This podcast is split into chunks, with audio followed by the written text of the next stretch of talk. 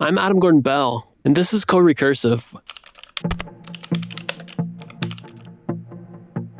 How would you build an operating system? My answer is I wouldn't. First off, I don't know how. And the second thing is, Googling around, the best estimate seems to be that it took around 2,000 developers to build Windows XP back in the 2000s. And that's just if you can trust random Quora answers. Maybe there was even more people. But actually, it is possible to build an operating system from scratch. I've found an existence proof. I've found Andreas Kling. He created Serenity OS starting from an empty Git repository. And I'm running it right now and I'm looking at it. There's a web browser and there's Solitaire. It's like a alternate world version of the Windows 95 that I grew up using, built from scratch. Like really from scratch. It looks totally familiar but but somehow different. So today I find out how he did it, how this is possible.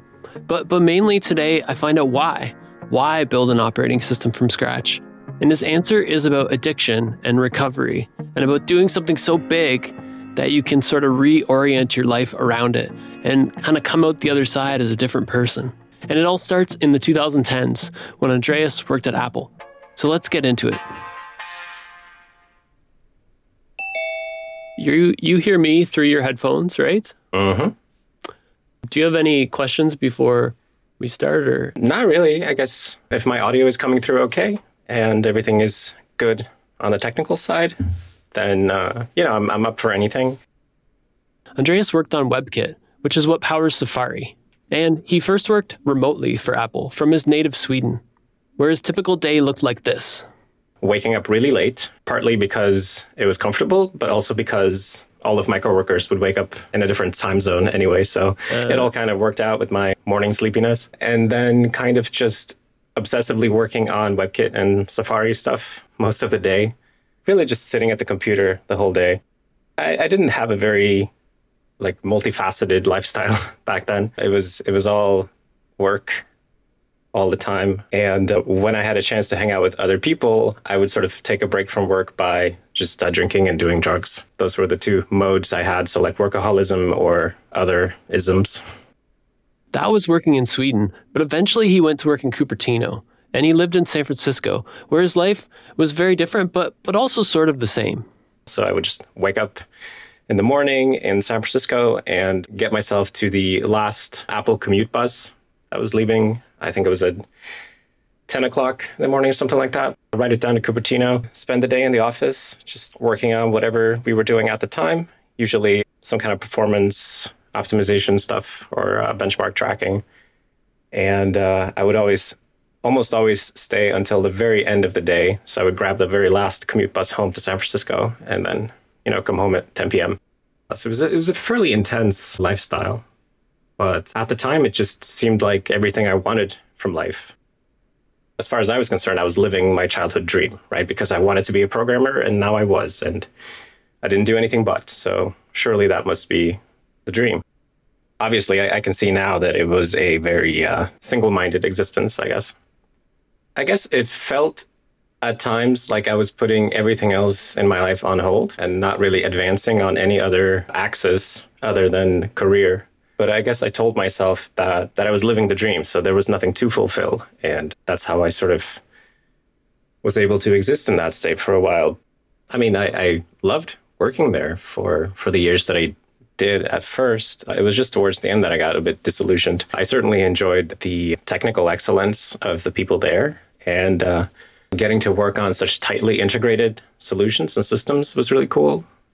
One thing he picked up at Apple was a style of development that's a bit different than what I'm used to. A lot of development today for me seems to be gluing various components together into a working system. But at Apple, everything is in house. The web browser you use, the system calls you make, maybe even the programming language you use if you're using Swift, they're not black boxes, they're just something made for you by one of your colleagues. You can ask questions, you can make improvements, it's all just code there in source control.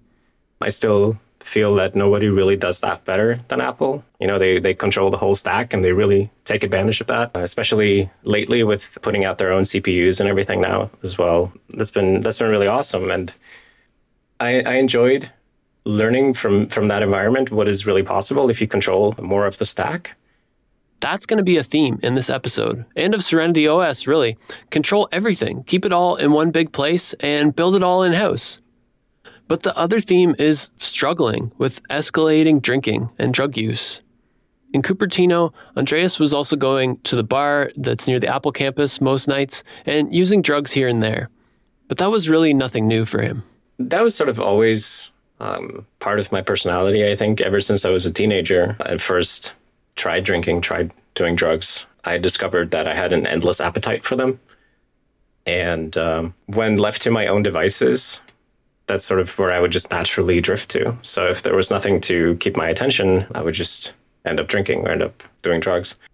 And I didn't think too much of it when I was younger because I sort of I had this association that it was you know cool or that it's fine or whatever or that it's it's not really a problem. I can I can quit whenever I want. You know the the cliches. And like anybody else, I was totally bought into the cliche of, you know, I, it's just a casual recreational use and I can stop whenever. And I think the two things that drove escalation for me was a much larger paycheck after going into big tech because big tech pays well. And um, if you have more money, you can you can buy bigger and more dangerous drugs. And uh, since that was just my, my natural tendency, that's something that I started doing. So what does that do, does that mean? Having a drink at lunch, or does that mean like keeping cocaine on your desk? Like I, I don't know. Uh, the latter. Yeah. Yeah, it's more like that. But there was a time when it was just a, drink at lunch as well. So the, I've I've been through the whole spectrum, but I I don't know if I ever really felt like I was doing anything wrong until I got to the point of like no return and, and realizing that this is an unsustainable problem. But like as I was making my way down the drain, I never never really thought that maybe this isn't good. It's it's very strange how that works. But now, of course, with the benefit of hindsight, I can I can see it more clearly. But like if you had asked me at the time, I would probably have just insisted, you know, that it's just a recreational thing and like what's the big deal?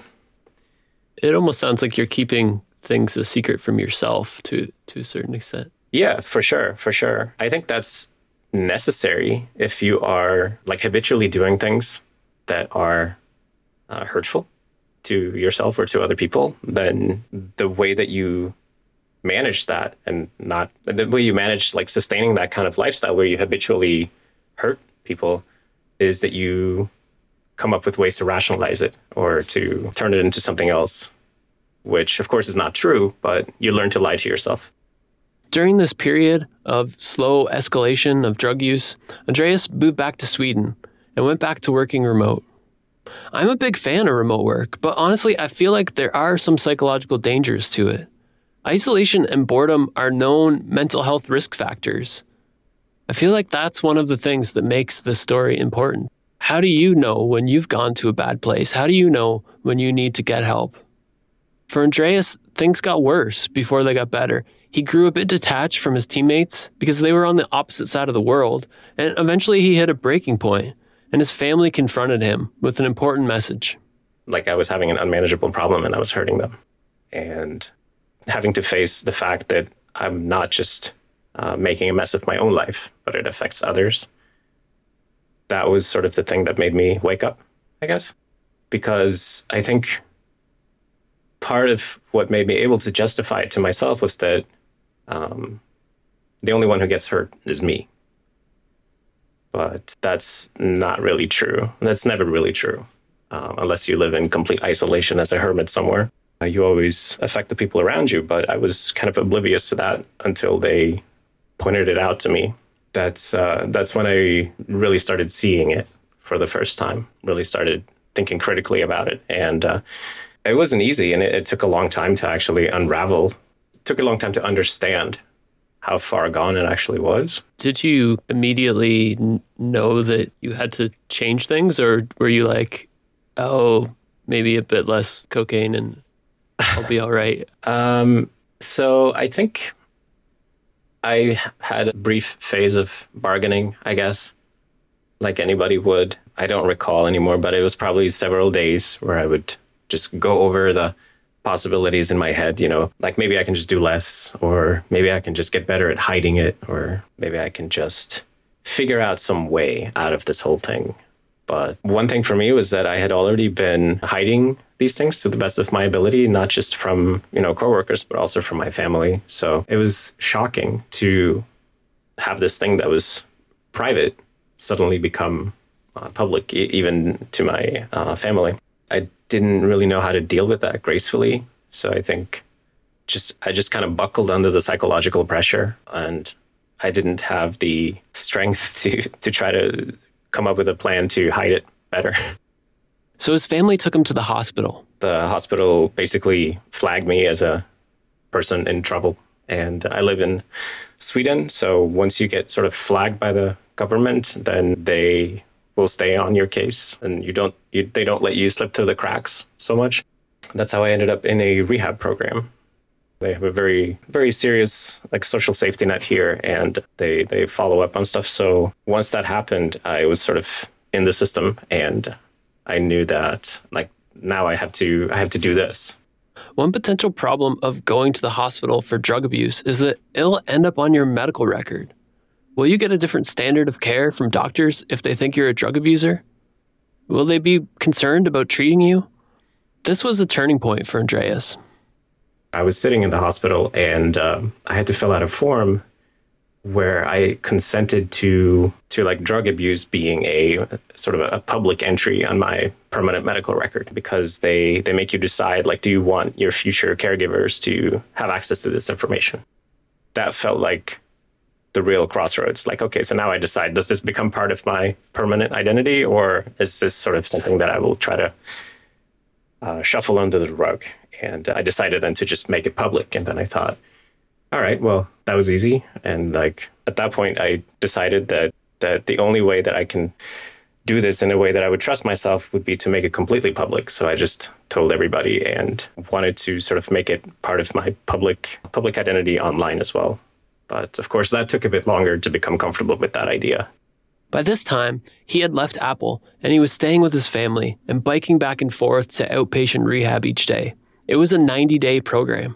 I, I guess I felt defeated. That is that is really, I guess, how all these 12 step programs start, where you admit defeat. That is usually the first step that you have to admit defeat and that you have like lost your ability to manage the situation.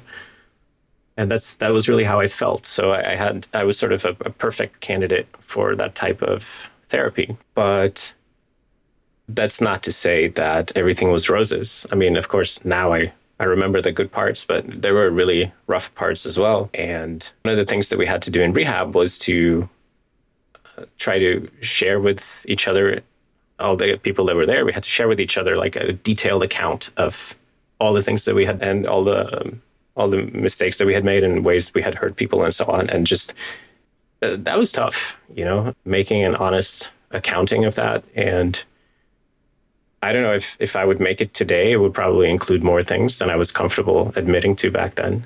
You know, so it's it's an incremental process, I think. Part of this process was going to Narcotics Anonymous meetings.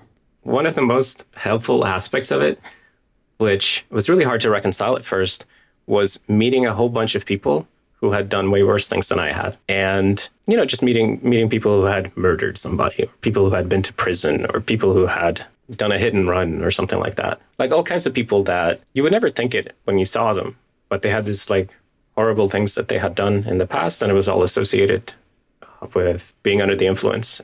I've seen these recovery meetings in various movies. Fight Club comes to mind. It was never clear to me how hearing someone else's tales of debauchery would help you out. But for Andreas, it seemed to work. At first, I felt guilty for sort of looking at them uh, and thinking, oh, at least I'm not as bad as that person. Over time, I realized that that's just a, sort of a healing mechanism. And, and it was funny because somebody that I had sort of judged in this way when I initially met them later ended up telling me that they were really uncomfortable with me because they felt like I was way worse than they were. They were happy to have met me because I, I made them feel better about their own misdeeds. It just goes to show that it's sort of like a, a really big cacophony of just people finding comfort in just hearing about the exploits of other people and I guess using it to orient themselves around what, what they really are. Because I think when you do a bunch of nonsense, let's call it, it's hard to be too judgmental of your own nonsense. But when you see other people doing nonsense, it's much easier to look at that objectively and say, well, that's that's not good behavior. And then when, when you suddenly encounter a lot of these stories of bad behavior, you start to build almost like a, um, a sense of morality. Once you have that, it's much easier to eventually relate your own experiences through that sense of morality. That's something that we talked a lot about in, in the rehab program that I went to, how addiction leads to like a moral bankruptcy, basically. And one of the important things to do in, in rehab and recovery is to help people build a new sense of morality because you have been taking out loans from their morality bank for too long and they're just completely bankrupt, right? Building this new sense of morality and just going to rehab in general, they were a transformational process. But then the 90 days were over. Uh, it was really confusing because I was used to waking up at seven and, and bicycling over to to the rehab place. This is a dangerous time for people in recovery. He only has a couple months of experience with sober living, and it was all based around rehab, and now he's on his own. And he can't fall back into his old patterns, which leaves him a bit lost. I was really shocked at first with just how much time there is in a day. Because when you are living in the fast lane, so to say, you don't notice time is just flying all the time. And normal healthy lifestyle it's just a lot of hours in the day, and uh, I I really struggled with just coming up with stuff to do.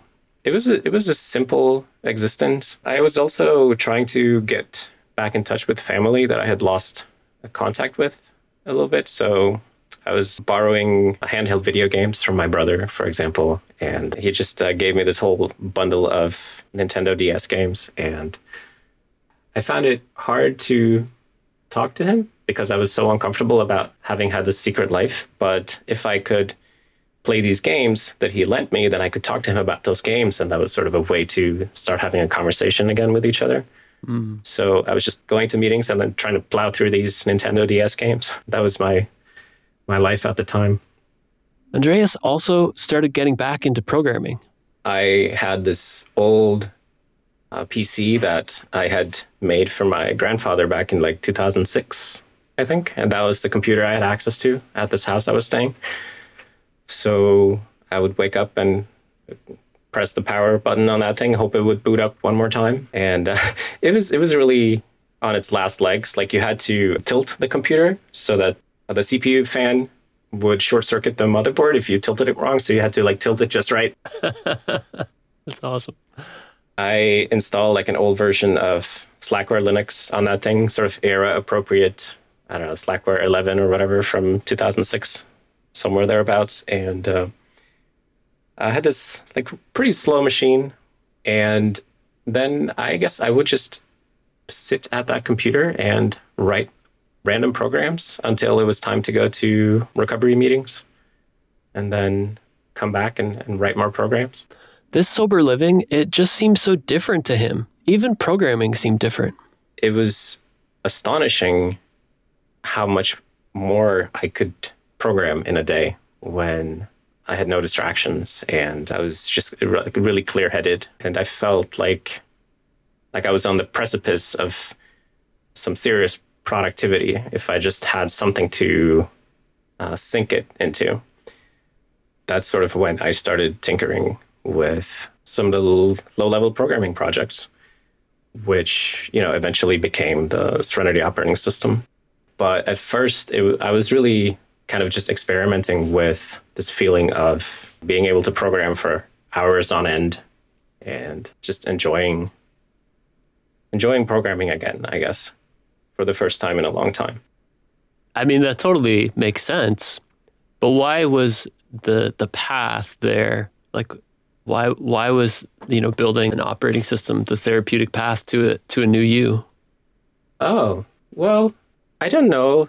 I don't know that I originally saw that, but the thing that made me get into the operating system path in the first place was as a child, I wanted to build my own operating system, you know, when I was 10, 11, 12, at that age. And you can even find old Usenet posts from me as a child asking for help writing Nice.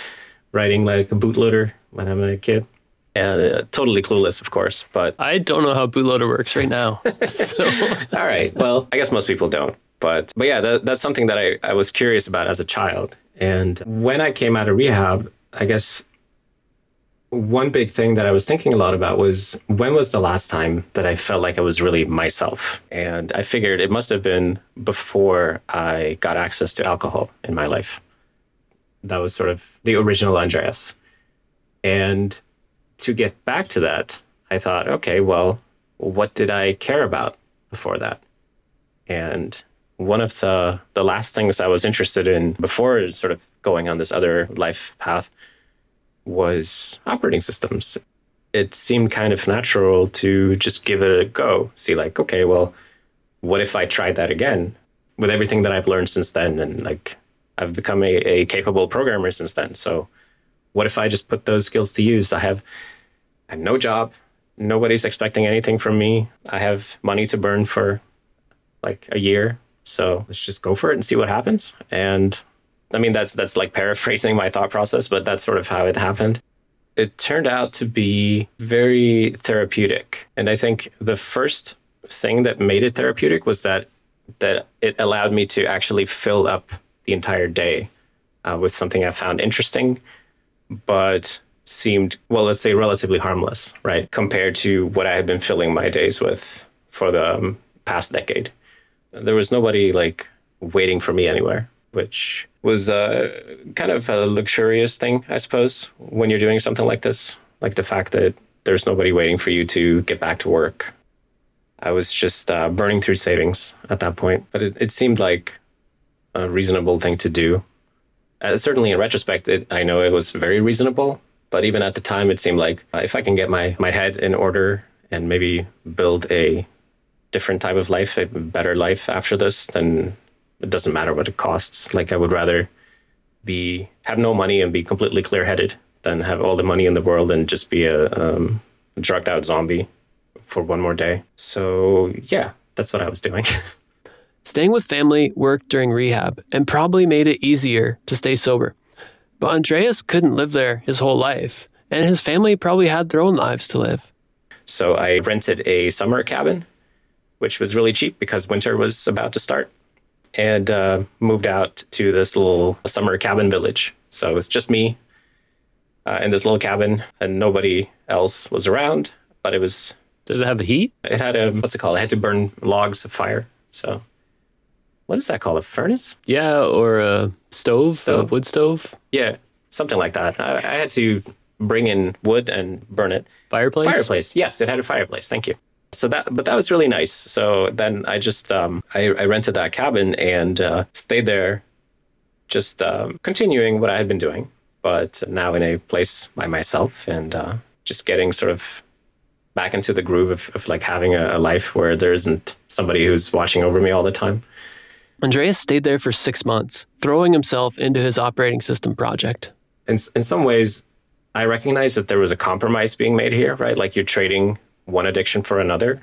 But even the the th- therapist in my rehab program was always telling me that like if you get addicted to cooking or to hiking, I don't care. Like it's so much better. Go do that. Eventually you you'll get bored of it and find other things to do. Just don't get back into the drugs. So I didn't worry too much about like substituting some some really lame addiction. I guess I thought that oh, I'll just try it for a while as long as it's fun. Maybe I'll lose interest and do something else. But turns out I didn't really lose interest, so it worked out really well.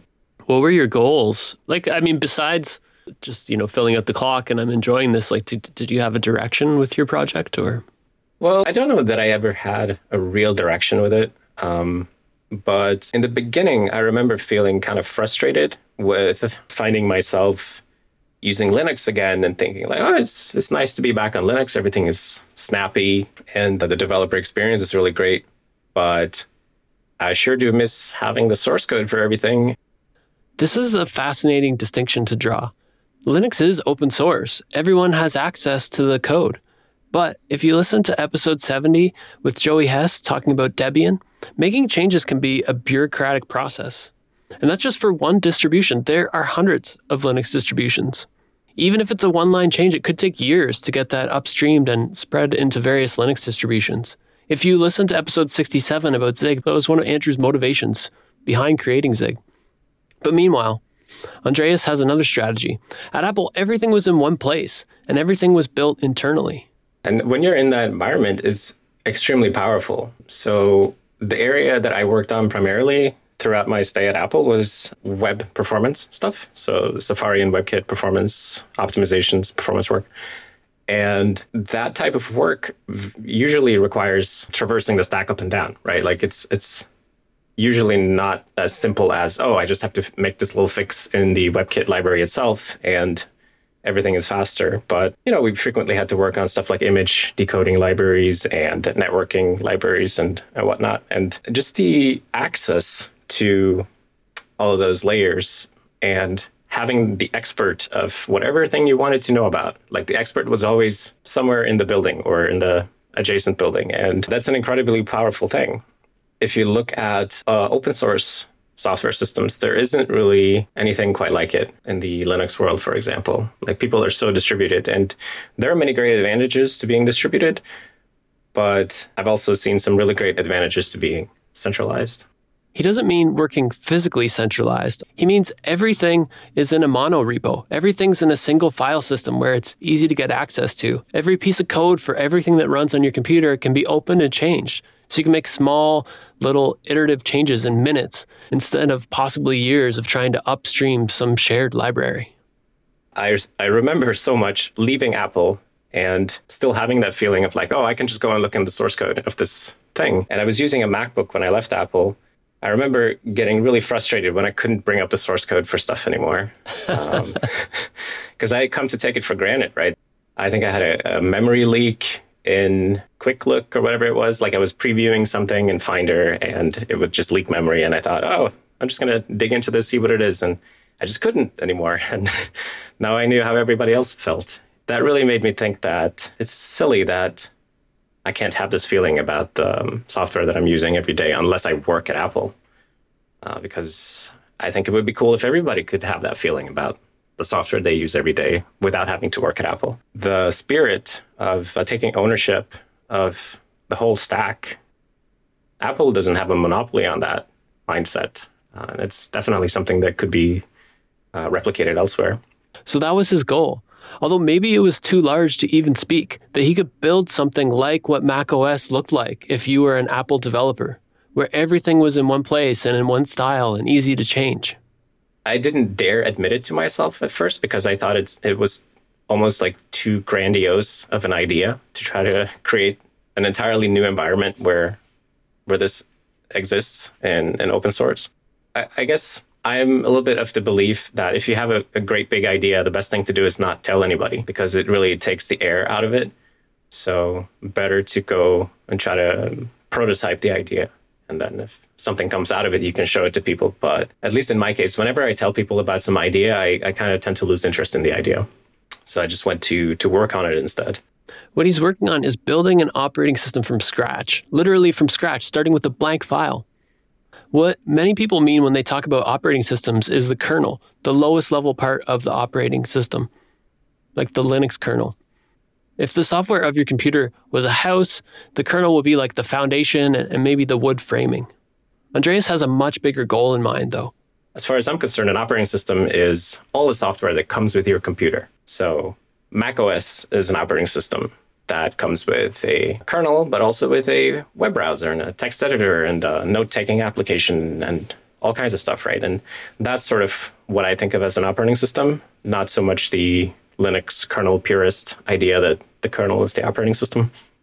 That's right. He was going to build it all. He's not just going to build the foundation and the framing, but he's going to build the walls and the carpet and the stove and even the pigments for the paint and the coffee maker. This might be where my metaphor starts to break down because on a computer, all of those things are just made of one thing. Everything is just a piece of code that somebody writes. And if we just make all those pieces of code and stack them up, it's going to work. I had no illusions about how an operating system looks once it is put together and works. Now, I didn't know how to get there, but I reasoned that if you just start building these components one by one, eventually you'll have the full stack and, and it will just gel together. And so that's what I started doing. How do you how do you, how do you learn how to build an operating system? Well, when I started, I had no idea how to do that.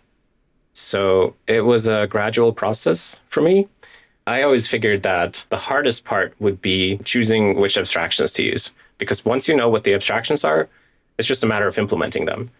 So I decided to make it a little bit easy for myself with Serenity to use uh, existing abstractions or well known abstractions like Unix, right? And instead of coming up with an entirely new style of kernel, I just made a classical Unix kernel. Instead of trying to come up with a radical new UI, just use the late 90s UI.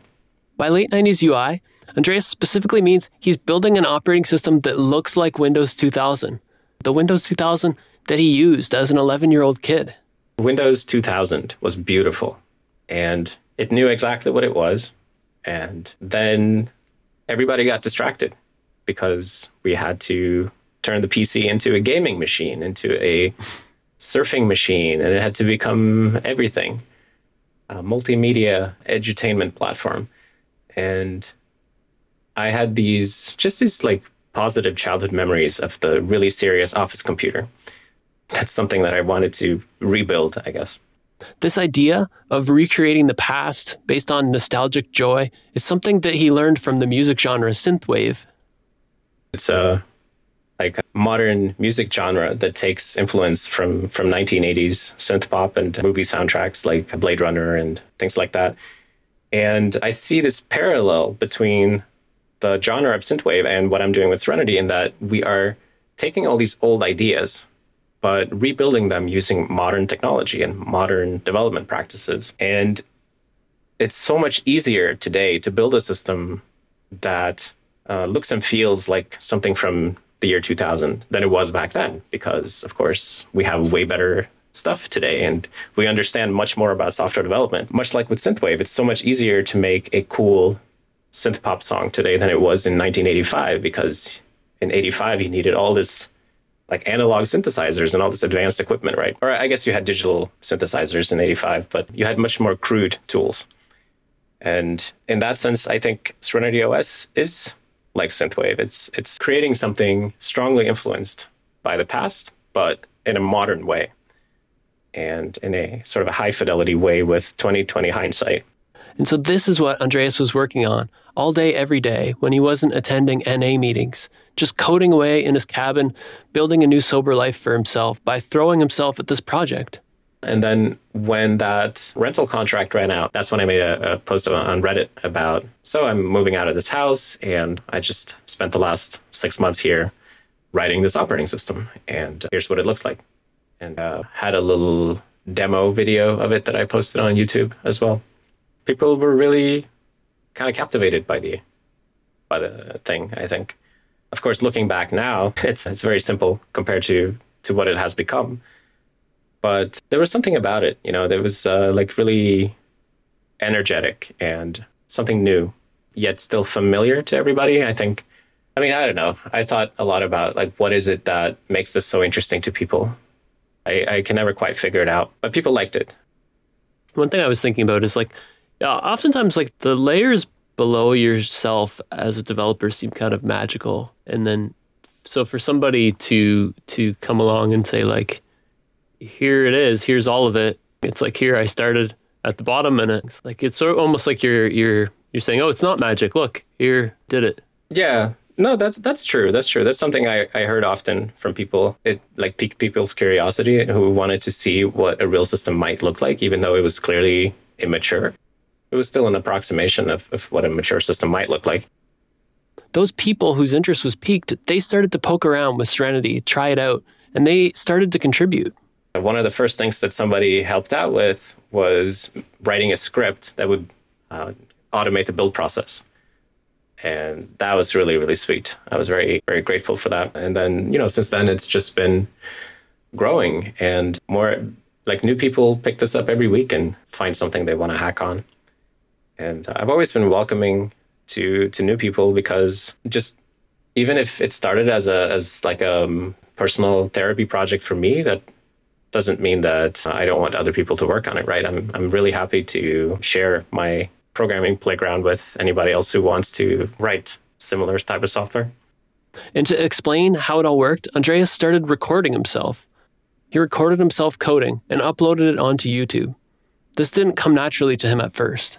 One of the first videos I put up on YouTube, I had this long struggle trying to print out a number in Octal, and it took me like a little too long. And I remember just feeling, oh, this is so embarrassing. Now everybody will see. And I, I, decided to upload it anyway because I thought, you know what, this would probably be good for me if if I just uh, become okay with people seeing me struggling with something silly. It's interesting because like you, you know, you, you had a secret life and then you went to a world of nothing is secret. Like, yeah. was this some sort of conscious decision to to be completely out there with this project? I think so. I even named it after the um, recovery uh, program I was in. When you go to these uh, 12 step meetings, then you always read the Serenity Prayer at the end. The way I was thinking at the time was I need to make something that is so big and beautiful that I will want to stick around. And I can use that as a tool to like keep myself honest. If I just name it something that always recalls where it came from, and I tell everybody where it came from. Uh, so I guess I, I sort of saw it as a chance to to build this big monument to to my own recovery, and then I could never I could never run away from it, and I I would feel like such a hypocrite if I would start using drugs again and working on my Serenity operating system at the same time, right? So I sort of get this uh, built-in deterrent from that. There's no telling what the future holds, of course, but in uh, in rehab, we often talked about how people have this tendency to, if you if you see an opportunity to build a back door into your life, like an escape hatch for yourself, then if you're not conscious about those things, then you have a tendency to just build those. So I guess here I was uh, kind of thinking proactively and trying to to build whatever the opposite of a back door is. Maybe build a window into my life instead, let's say. The community started watching through that window. People watched him code and then they asked him questions. How did he type so fast? How did he get started working at Apple? How do you pass a coding interview? He started off a bit nervous, but as the hours of tape accumulated, he became a pretty confident speaker. And people learned a lot watching him code. He was good at what he did. He had to get a job initially to support himself, but eventually his YouTube fans and project contributors, they gave him enough financial support that he could dedicate to this full time. A neat thing about a project this large is like there's lots of rough edges, there's lots of parts to build, there's lots of work to keep many people busy. When I look right now, in the past 30 days, Serenity has had over 100 contributors, and the numbers continue to grow. But actually, growth and completion, that's not really what this project is about.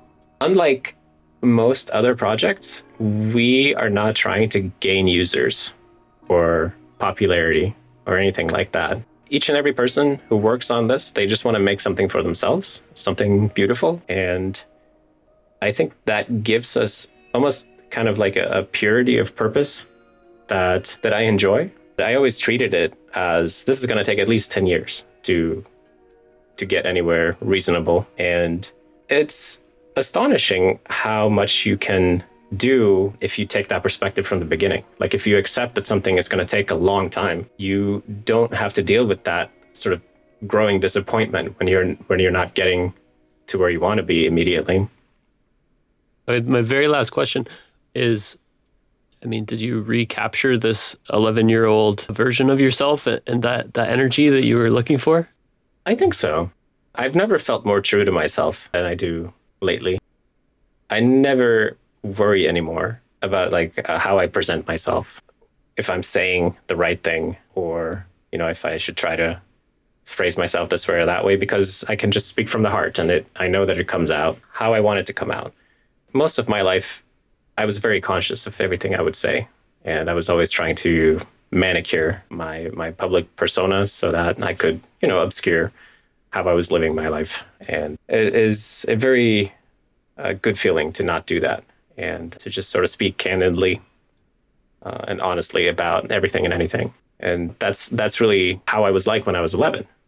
I wasn't cynical and I wasn't trying to hide anything. I was just a kid who loved computers. And I think I became that again, and I, I'm happy about that.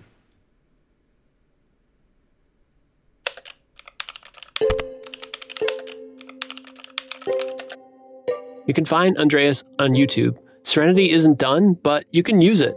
I don't think it's the type of project that will ever be complete.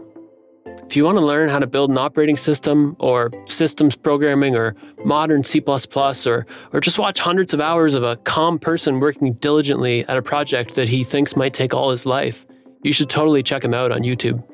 And as you've probably gotten a taste of here, his openness and candor speaking about his life is, is very endearing. So you should check that out.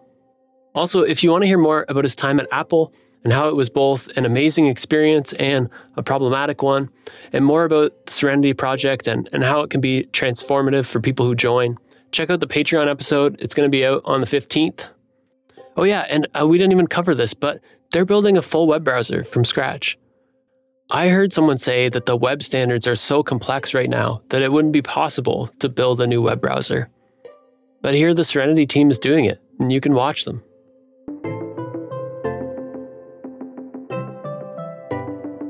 If you want to hear that and more like it, please support the podcast on Patreon to unlock those episodes.